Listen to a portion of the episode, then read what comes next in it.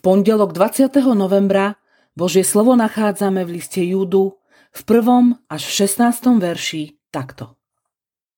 Júda, služobník Ježiša Krista, brat Jakuba, povolaným, ktorí sú od Boha Otca milovaní a Ježišom Kristom chránení, milosrdenstvo vám i pokoj a láska v hojnosti. Milovaní, veľmi som sa usiloval napísať vám o našej spoločnej spáse. Teraz pokladám za nevyhnutné napísať vám a napomenúť vás, aby ste bojovali za vieru raz navždy odovzdanú svätým. Vkradli sa totiž medzi vás niektorí ľudia, o ktorých bol už dávno napísaný súdny výrok. Sú to bezbožníci, ktorí zamieňajú milosť nášho Boha za výstrednosti a zapierajú jediného vládcu a nášho Pána, Ježiša Krista.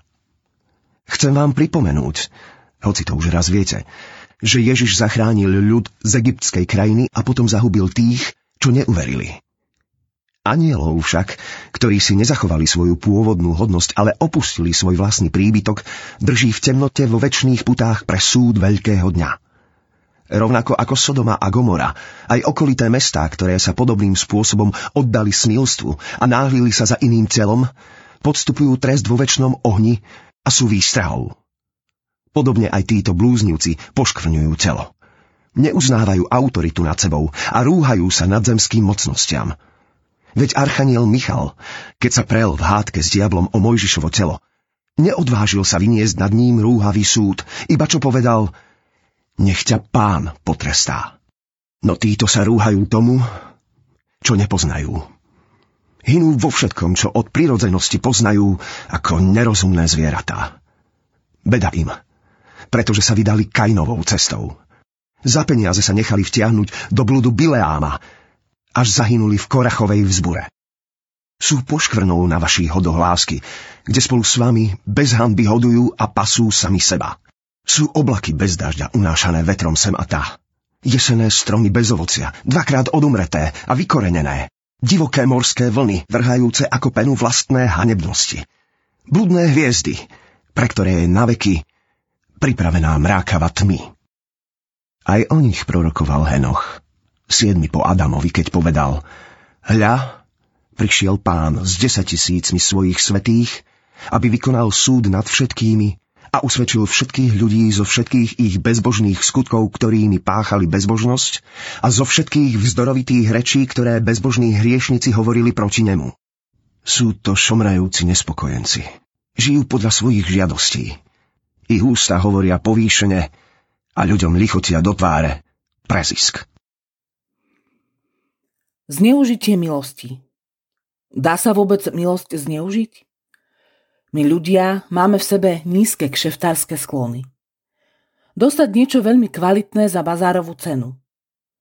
Neustále zdôrazňovanie doktríny, že Boh nám dáva spasenie a všetko s ním úplne zadarmo, devalvuje pochopenie a hospodárenie s jeho milosťou. A tam, kde je devalvácia, je len krôčik po šľapaniu milosti. Rôznymi spôsobmi. Môj starý otec hovorieval: ľahko prišlo, ľahko odišlo. Ako je to teda s milosťou? Nie je zadarmo. Boh zaplatil veľkú cenu. Nie je zadarmo, pretože sme pozvaní nasledovať ho. Žiť obetavý život. To nie je podmienka spasenia. Je to výzva k novému životu. Chceš byť dokonalý? Pýta sa Ježiš bohatého mladého muža. Choď, predaj, rozdaj a nasleduj ma. To je pozvanie. Vykročiť smerom k dokonalosti. Tu by mal skončiť náš bazárový prístup k životu, k viere, k Bohu. Ty dáš všetko a ja nič.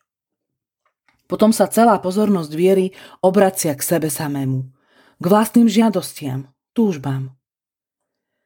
Moderné západné kresťanstvo podlieha vláde ľudského ega a to odmieta strádať, trpieť, uskromňovať sa, nezištne dávať, pomáhať slabým, prinášať obete. Evanjelium nestačí len horlivo čítať. Treba ho aj horlivo žiť. Modlíme sa. Bože, ďakujem Ti za milosť, čo nám dávaš. Odpusť mi, že ju zneužívam. Daj mi múdrosť Nech bázni prijíma milosť tak, aby cezo mňa pracovala tak, ako cez Pavla. Amen.